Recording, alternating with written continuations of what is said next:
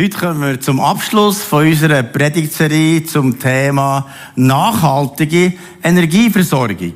Und hier geht es eigentlich nicht um, um Öl, um Benzin, um Holz und äh, Gas oder so, sondern es geht um die übernatürliche, göttliche Fülle von seiner Liebe, von seiner Freude, von seiner Kraft, von das, was wir für unsere Seele brauchen. Und jetzt heute geht es um Schluss, das ist die Energie im Überfluss. Und letzten Sonntag haben wir eine brillante Predigt gehört vom Joel zu dem Bibelvers, was heisst, über was wir sollen nachdenken. Es heisst, denkt nach über alles, was liebenswert ist, was anerkennenswert ist, was wahr ist, was rein ist, was gerecht ist, was ehrbar ist. Und über das sollen wir nachdenken. Jetzt frag, was hast du letzte Woche gedacht?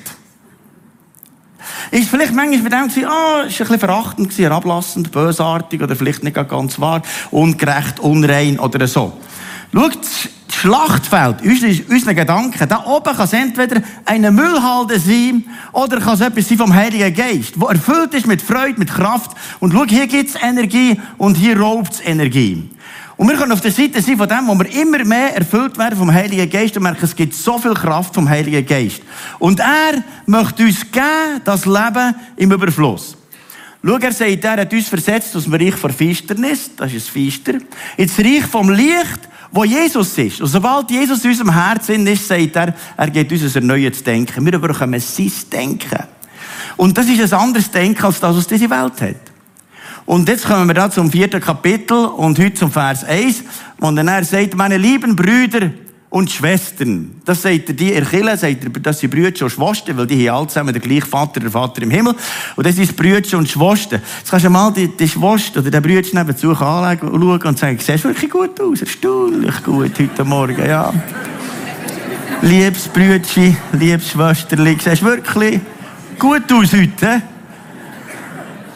Und nachher sagt er noch, nach denen ich mich sehne. Er hat also Sehnsucht gehabt. Und dann sagt er, ihr seid meine ganze Freude. Wenn du an Kille denkst, denkst du, wow, das ist meine Freude. Heute Morgen komme ich in den Gottesdienst. Darum sind da weit über 100, 200, 300 Leute, die hier im Gottesdienst sind, die sagen, ja, ich freue mich, Geschwister zu sehen. Und ihr seid meine ganze Freude. Dann sagt er, mein Siegeskranz. Und Siegeskranz ist hier gemeint der Lorbeerkranz, den man hat bekommen, wenn man hat gewonnen an der Olympiade. Wenn du den Marathon bist gelaufen und rein bist gesäckelt als Erste, hast du so einen Lorbeerkranz bekommen. Und der Paulus vergleicht das mit unserem Glaubensleben. Er sagt, unser Glaubensleben mit Jesus ist wie ein Rennen und ich sehe euch schon, als ob er es würde gewinnen und zuletzt dann den Ehrenkranz bekommen. Und er sagt, ihr seid mein Ehrenkranz, ihr seid mein Lohn, ihr seid für alle meine Mühe. Dann sagt er, wenn in der Kirche so eine Begeisterung ist, Motivation, Freude, die Geschwister, die siehst, heute Morgen, als ihr seid reingekommen, ich sehe, wie ihr miteinander berichtet habt, ihr habt gar nicht gemerkt, wie der Gottesdienst hat angefangen, ihr seid noch gewesen. Das ist ein gutes Zeichen. An dem habe ich Freude. Wenn ihr merkt, ihr seid aufgestellt, motiviert, das ist so ein richtiger Dampfkochtopf von Freude und von Motivation. Weißt, das ist so schön. Wenn Kirche motivierend ist, begeisternd ist und sagt, wow, heute tue ich mir das anziehen, wir es rein, vielleicht aber ein Livestream oder bist hier und sagst, ich will die Freude erleben. Richtig richtige Begeisterung erleben. Das ist so etwas Geniales, ein Killer, wo du merkst, dass sind freudige Leute und fröhliche Leute. Weißt du, wir könnten mal dem Gott Applaus geben.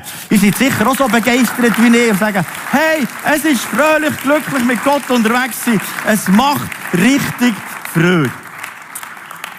Und jetzt sagt er, das ist Killer. Aber jetzt hat er noch etwas ganz Kleines gemerkt, wo zwei Personen da hier, äh, wie soll ich sagen, Energieverlust hatten. Und die zwei, die Energieverlust hatten, lesen wir jetzt äh, im Vers 2. Evodia, das ist natürlich nicht unsere, die in unserer Kirche ist, sondern die vor 2000 Jahren gelebt hat in Philippi. Und ich ermahne ich und Zündiche ermahne ich, dass sie eines Sinnes seien im Herrn. Das sagt durch die zwei, die ein bisschen ein Gestürm und so weiter, haben ein bisschen Krach. Und ich ermahne euch, dass die zwei wieder eins sind zusammen. Weil, wenn man Streit hat, das braucht Energie. Wenn man aber zusammen miteinander eins ist, dann gibt es Energie. Schau, ein Team, wenn man zusammen als Team unterwegs ist, das merke ich mit meinem Ursi, mit, mit dieser Knallerbse seit manchem Jahr so richtig begeisternd unterwegs sind. Und je älter dass wir werden, je, je besser wird das, verstehst du, ist schon gut gewesen, aber jetzt, der Schub, den wir haben als Team, verstehst du, das ist richtig so flott unterwegs. Und wenn du so eine Bibel hast, die dich ermutigt und du innen, dann geht das so richtig ein Schub, verstehst du? Wenn du das als Team unterwegs bist, das geht Schub. Wenn du das Gestürm hast, ist nicht ein Glöhl. Und jetzt sagt er, die zwei, die haben ein bisschen Gestürm. Wir wissen nicht, was sie genau für ein Gestürm haben, aber wir könnten vielleicht etwas erahnen. Immer mal zur Namensbedeutung. Evodia heisst die Grosszügige, die Wohltuende. Das ist auch für uns ja Evodia mal gut zu hören. Die Wohltuende, die Grosszügigen. Zündiche bedeutet die Erfolgreichen, die Zielorientierten. Und ich kann mir vorstellen, dass Zündiche eine Geschäftsfrau war, so eine Managerin, und sagt, so, was machen wir da? Und die sind beide zusammen im Leitungsteam von dieser Kille. Und jetzt haben wir ja vorher gelesen, wie sie dem Paulus im Gefängnis in eine Spende geschickt, weil er ist am Verhungern war. Und ich kann mir vorstellen, dass der Vodia gesagt du, dem Päuli, dem die wir mal richtig überschieben, dass der so richtig Missionsarbeit in Rom machen kann und dem die wir grosszügig geben. Und Zündich hat gesagt, halt, halt, halt, halt. Wir haben gerade ein Bauprojekt und dann, wie wir noch Leute anstellen, das Geld bleibt hier wir wollen hier Philippi aufbauen und so. Dann kann man mir vorstellen, dass sie vielleicht ein bisschen ein Gestürm hatten. Die einen gesagt, wir gehen grosszügig und der andere gesagt, nein, nein, wir behalten es hier. Ich weiß noch, als ich hier am Anfang angefangen habe, mal mit sechs Leuten angefangen, äh, unterdessen sind es 800 Mitglieder geworden, aber dann haben wir so angefangen. Dann, wo wir so ein bisschen mehr waren, so 15, 20 Leute, haben sie schon mich ein kleines bisschen können entlöhnen So, äh, 40 Prozent oder so etwas. Es hat etwa im Monat jetzt da so, dann habe ich natürlich einen kleinen Lohn gehabt, etwa 1500 Franken gegeben. Dann hat jemand vor Kille gesagt, weisst was? Wir geben das Geld voll in die Mission und du kannst wieder bügeln als Auto mich. Ich dachte, das ist so ermutigend. Hey, hey, hey. Was denkt ihr? Aber dann habe ich gesagt, wir machen es doch so. Wir geben immer 10% in die Mission und den Armen und nachher den Rest für die Kirche aufzubauen. Und das hat sich bewährt. Weißt, ich bin noch ein bisschen Unternehmer, weißt, so ein bisschen Geschäftsmann, weißt. War vorher in der Wirtschaft gewesen. Da muss man gucken, dass, dass es aufwärts geht. Weißt, nämlich, okay, 90% für uns und 10% raus. Und dann hat es sich entwickelt, und jetzt stell dir mal vor, wenn wir jetzt dann zumal bei diesen 1500 bleiben, das wäre noch relativ äh, dürftig für die Mission. Heute geben wir als Kirche über 200.000 Franken in die Mission oder armen Leute. Wenn du nicht wirtschaftlich denkst, dann bleibt das klein, klein, klein, klein. Aber du sagst, nein, wir wollen das Reich Gottes. Und jetzt haben beide recht. Siehst du, Zündich hat recht gehabt, da bleibt etwas da. Der Wodi hat recht gehabt, wir geben beides weiter. Habt ihr das auch schon erlebt, dass du zwei hast zugelassen und hast, dieser hat zugelassen und gesagt, ja, die hat recht, das ist, das ist recht. Dann hörst du hier zu und sagst ja, die hat recht. Aber was ist denn mit der? Irgendwie passt es nicht zusammen. Hast du das auch schon erlebt? Du hörst dem zu, dann hörst dem zu, und dann merkst ja, irgendwie, irgendwie ist das, geht das ganz auseinander. Schau, das ist unsere Gesellschaft so. Wir haben verschiedene Persönlichkeiten. Und verschiedene Persönlichkeiten, verschiedene Ansichten. Und wir haben hier ein Leitungsteam von zwölf Leuten. Und solltest du dir mal vorstellen, zwölf verschiedene Meinungen, dass das zusammenbringst, da brauchst du den Heiligen Geist, verstehst du? Und darum tun wir viel beten und sagen, Gott zeig uns, was wir machen sollen. Und dann gibt uns Gott Weisung. Und schau, wir können gegen mal falsch sein. Wir, wir können gegen mal falsch sein, wir bitten Gott, dass er uns leitet. Und jetzt empfinden, er hilft uns, auf einen guten Weg zu gehen. Manchmal macht man Fehler. Jetzt letzte Woche hatte ich eine Kleingruppe. Gehabt. Und bei meiner Kleingruppe ist so, oder bei allen Kleingruppen ist hier im CLZ so, dass wir nachher die Predigt vom Sonntag reflektieren. Was hat Gott mir gesagt? Und das möchte ich umsetzen. Dann hat jemand für die Gruppe äh, Predigt nicht gelost. Und er hat mich gerade ein bisschen genervt, dann habe ich gerade ziemlich mit einem giftigen Ton gesagt, das gehe ich hier nicht so. Und dann haben wir angebetet, weißt, der Herr gelobt und Priso, währenddem der Herr gelobt, habe ich das Gefühl gehabt, Markus, jetzt hast du Scheiße gemacht, das ist nicht gut. Einfach ganz blöder Ton, das ist gar nicht gut. Ist das auch schon so gegangen? Du bist am Gott anbeten und merkst, es blodert etwas suchen. Hat das schon gehabt? Dann sagt Jesus, das kann passieren. Und dann muss man es nachher entschuldigen. Im Moment vom Lobpreis habe ich dann gesagt, excuse, ich habe einen Fehler gemacht. Schau solange wir als Menschen in der Kirche nie können sagen, ich habe Fehler gemacht, dann geht es immer mehr auseinander. Aber wenn ich kann sorry, es tut mir leid, dann kommt es immer wieder zusammen. Und wenn die verschiedenen Sachen zusammenkommen und sagen, schau, ich will meine Position verlassen und die Position verlassen, wir kommen zusammen, dann gibt es wieder Energie. Wenn wir auf dieser Position bleiben, ich bin richtig, dann ist es ein bisschen schwierig. Und jetzt lesen wir im nächsten Vers, wie er sagt, ja, ich bitte euch und auch dich, mein treuer Gefährte, stehe ihnen bei. Sie haben mit dir für das Evangelium gekämpft, zusammen mit Clemens und meinen anderen Mitarbeitern, deren Namen im Buch des Lebens stehen. Es ist interessant, dass er hier sagt, deren Namen sind im Buch vom Leben. Habt ihr schon erlebt, dass da hat jemand macht furchtbar stinkt und macht, ist ganz schwierig unterwegs und sagt, also das kann also nicht kein Christ sein. Und, und der kann kein Christ sein. Jetzt sagt Paulus, das ist nicht euch zu urteilen. Wir tun nicht urteilen, ob der Christ ist oder nicht. Sondern beide nehmen im Buch vom Leben. Und darum sollen wir nicht urteilen. Und was er hier sagt, sie zusammen mit mir für das Evangelium kämpft. Schau, wenn wir die Mitte haben vom Evangelium, wenn wir sagen, es geht darum, Jesus ist das Zentrum und wir wollen Menschen für Jesus gewinnen und zu Jünger machen, dann gibt das Schub, dann gibt es Einheit. Und schau, die grösste Waffe, dass ein Killer eins ist, ist ausgerichtet auf die Vision von Jesus. Wir sagen, wir leben dafür, Menschen für Jesus zu gewinnen und zu Jünger machen.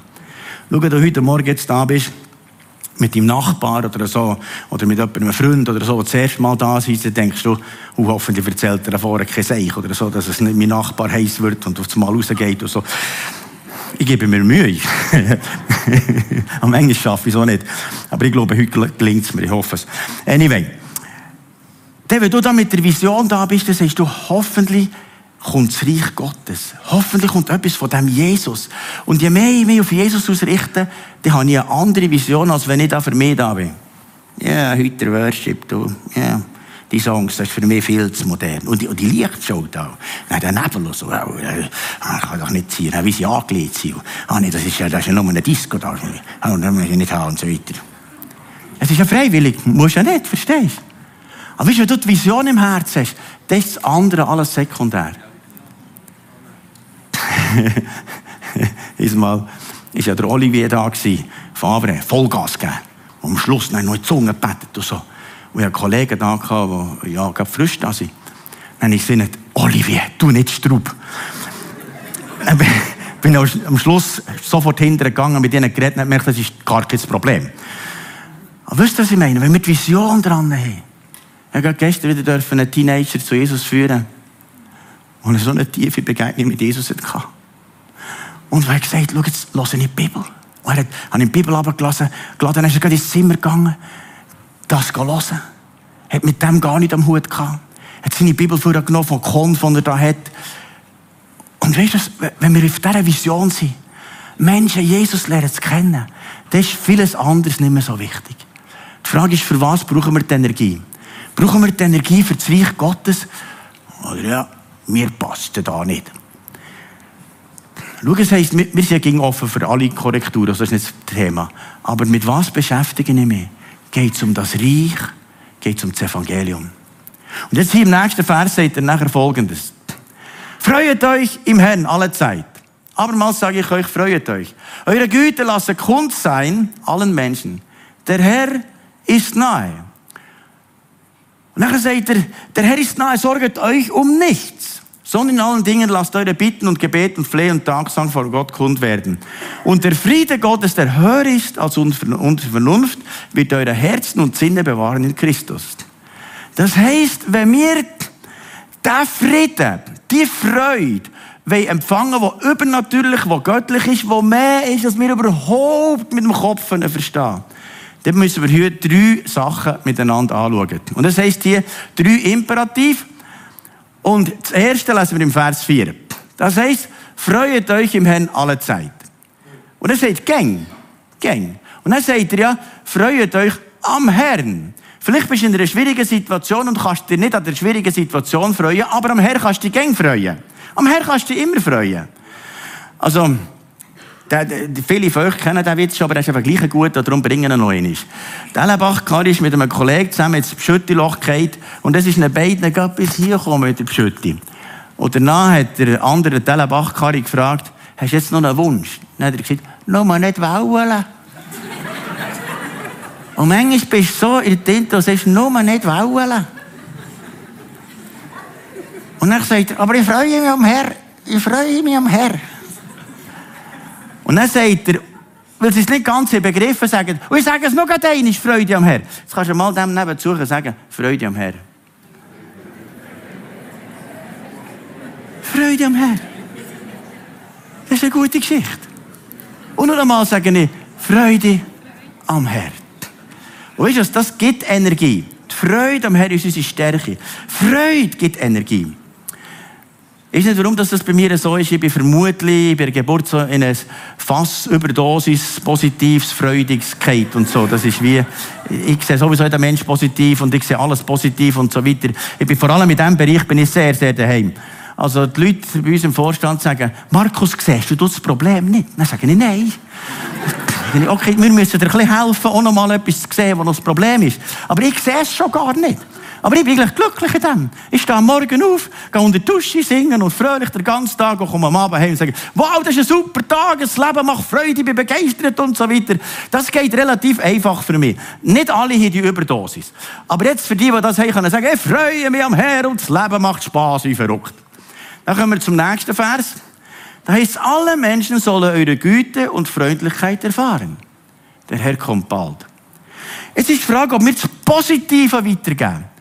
Zum Beispiel schon im Bistro hinter wenn du herkommst und sagst, oh, da ist ganz schwierig, Spitz, mit der Verkehrssituation, kannst ja fast nicht Tür fahren und so weiter, was die Spitzer da mit Baustellen und so weiter, mühsame Sache. Und der andere sagt, oh, ja, heute Morgen gut können den Spitz fahren, weißt du, ja, da geht das Spöcki drum genau, so, kein Problem. Du kannst schon mit dem Negativen fokussiert sein. Hast du Nachrichten gehört? Das ist wieder eine ganz miserable Situation auf dem Erdboden und so. Wir können hier auf dieser Seite sein. Oder können sagen, nein, ich gebe Güte weiter. Und wir haben die Wertvollkarten. Und wir sind immer noch erstaunt, dass ihr so viele Wertvollkarten verteilt. Du bist wertvoll. Und da passiert etwas. Wirklich passiert etwas. Ich habe einmal einem Teenager hier vor der Kille eine Ermutigung gegeben für ihre Zeichnung. Und nachher, was der Teenager gemacht hat, mich zutiefst berührt. Sie hat nachher mehrere Zeichnungen gemacht, wunderschön, und nachher geschrieben. Und dann hat die Mutter gesagt, weißt du was? Für sie ist so eine Herausforderung geschrieben, und sie hat Stunden gebraucht, für das zu machen, für dich. Und ich dachte, wow. Manchmal braucht es so wenig. Und du machst schon einem Kind Freude. Guck, wenn wir rumlaufen und Ermutigung weitergeben, das Positive weitergeben, das gibt Energie, das ist Energie vom Himmel. Oder wenn wir sagen, ja, das ist ein ganz miserabler Nachbar, das ist wirklich mühsam mit dem. Nein, nein, nein, hey, der, der kommt zum Herrn und so weiter. Wir hatten einen Nachbar. Gehabt. Ist auch nicht so ganz einfach gewesen. Aber wir haben für den gebetet. Nein, es war Corona. Gewesen. Ganz schwierig war auch für ihn. Dann war er mal ganz allein im Wald oben. Dann konnte ich mit ihm reden über den Glauben. Dann hat er sein Leben dermassen aufgetan, hat sein Leben Jesus anvertraut. Weißt du, du kannst offen sein für das, was Jesus macht. Und es hat sein Leben total verändert. Es heisst, Energie gibt, wenn wir Güte, Freundlichkeit weitergeben. Der nächste Vers sagt nachher, sorgt euch um nichts. Das ist eigentlich nicht viel. nichts ist nichts. Nichts ist nichts. Kannst du mal dem nebenzu sagen, sorgt dich um nichts. Nichts ist nichts. Das ist wirklich nichts.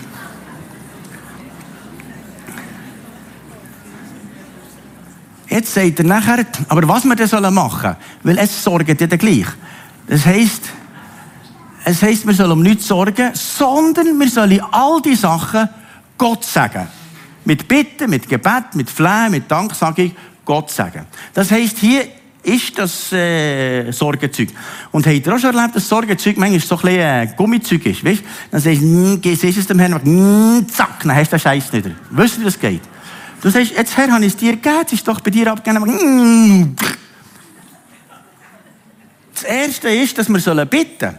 Er sagt, wer bittet, der empfängt. Jesus sagt, wer bittet, der empfängt. Und, Jakobus sagt, ihr habt nichts, weil ihr nicht bittet. Wenn du schon morgen mit dem Sorgen äh, Teufel unterwegs bist und sagst, ah, schwieriger Tag, äh, ganz Zeug, du bist am Klagen und das ist schwierig und das ist schwierig. Dann bekennst du nur den Scheiß, den der Find macht. Anstatt zu sagen, ho, mit meinem Herr habe ich es heute Morgen gegeben und jetzt schaut er für mich. Ich habe am Montag, habe ich, äh, letzten die ganze To-Do-Liste gemacht für die Woche und das waren über 30 Sachen, die dringend sind. Und ich dachte, Gott, wie man das löst, da habe ich keine Ahnung. Also ganz einfach. Ich kann es nicht machen, guck du.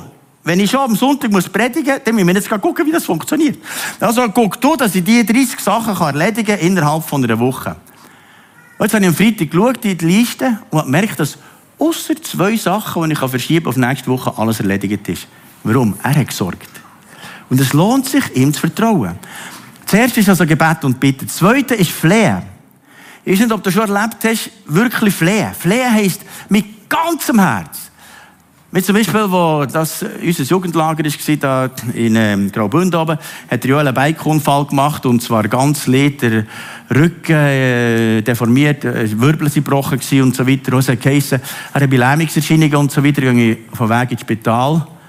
Und dann haben wir das mitbekommen im Auto, wir sind nach Österreich unterwegs in die Ferien. Und ich kann dir sagen, in dem Moment haben wir angefangen zu flehen. Wir haben in diesem Auto angefangen zu flehen. Gott, das darf nicht sein, dass ein junger Familienvater von vier Kindern in den Rollstuhl muss. Und wir haben gefleht und betet, wir haben gekämpft, wir haben alles gegeben. Das hat das Auto fast geschüttelt, so haben wir gemacht in diesem Auto. Drei Stunden lang nonstop. Wir haben keine Pause gelassen. Und wir beten die Gott, der wird geheilt werden. Und nach drei Stunden ist die Nachricht gekommen, hey, keine Lähmungserscheinungen mehr. Er muss nicht operiert werden, sondern die Wirbel, man sieht, dass sie gebrochen sind, muss ein bisschen schonen und so, aber sonst ist alles gut. Und wir haben Gott anfangen danken. Dann haben wir noch eine Stunde zum Fahren gehabt und eine Stunde lang danken. Und schau, es ist entscheidend zu danken. Es ist Danken, sonst verwanken und loben Zeit dann kommen. Und darum ist jetzt dritt dann zu danken. Und es hilft, ein dankbares Herz zu haben. Es heisst mit Danksagung. Also mein Vater war ein sehr fröhlicher Mensch. Der ist schon morgen aufgestanden und hat äh, viel gejutzt und, und, und, und äh, gesungen und so weiter. Und die ganze Zeit mit Gott verbunden gewesen und, und alles positiv gesehen. Und er hat dort, wenn es schwierig war, hat er ging das Wort Lob und Dank gebraucht. Und dann zumal in der alten Stelle ist sogar die Stalllaterne auf der Höhe von Stirnen, weißt du, so, gerade so, da bist du gerade so zu laufen. Und da er sehr schnell ist unterwegs war, hat ging geschafft wie verrückt, ist er mit seinem Milchmelchterli gekommen und dann, dang, dang, dang, hat es gescherbelt da irgendwo an einer Stalllaterne. Dann hat er ging gesagt, Lob und Dank. Dann haben wir gewusst, okay, es gibt ein Lob, loben Sie nach oben. Und haben wir einen ganzen Tremmelfutter geladen den Transporter. Dann wir gerade binden. Und als wir gerade binden, in dem Moment hat die Stützer in und die ganzen Tremmel graben nach ihm. Und er steht nebenzu und sagt Lob und Dank. Ja, könnte ich gerade rauspacken, aber er gesagt Lob und Dank. Die Frage, was machst du, wenn es schwierig ist? Kannst du sagen, Lob und Dank, Lob und Dank. Es gibt Lied so, Lob und Dank, Lob und Dank, Lob und Dank. Gottes Kinder sagen immer Lob und Dank. Ist die Frage, haben wir es immer? Lob und Dank. Dann, beim siebten, also, was noch ist, bei den Sorgen. Manchmal bringst du das Zeug nicht recht weg. Im 1. Petrus 5, 7 heißt es nachher, alle eure Sorgen werfen auf ihn. Und manchmal muss man es werfen. Es hat eine Zeit gehabt, hier, ich habe schon erzählt, was schwierig war, so vor 15 Jahren, bin ich auch bei Bürgwald gebeten. Und dort hat es oben so im Bürgerwald jetzt aber so ein bisschen Steine gehabt und dann so eine Flut darüber aus. Und wenn ich so einen Sorgenstein hatte, habe ich gesagt, Herr, jetzt bringe ich den Stein und ich schieße den über das Portal. Ich kann dir sagen, jedes Mal hat das mir gewollt. Ich wusste, das ist fort. Und eines Tages hat es keine Steine mehr gehabt. Kannst du gucken auf den Bürgerhobel, hat keine Steine mehr. Die hat der Bettler alle entsorgt. Und manchmal musst du es werfen. Werfen zu Herrn, denn er sorgt für euch. Das ist wirklich ein Geheimnis, wenn du es würfest. Und das heißt in Philipper 4,7 heißt nachher, und der Friede Gottes, der höher ist als alle Vernunft, wird eure Sinn, eure Herzen und eure Sinnen bewahren in Christus.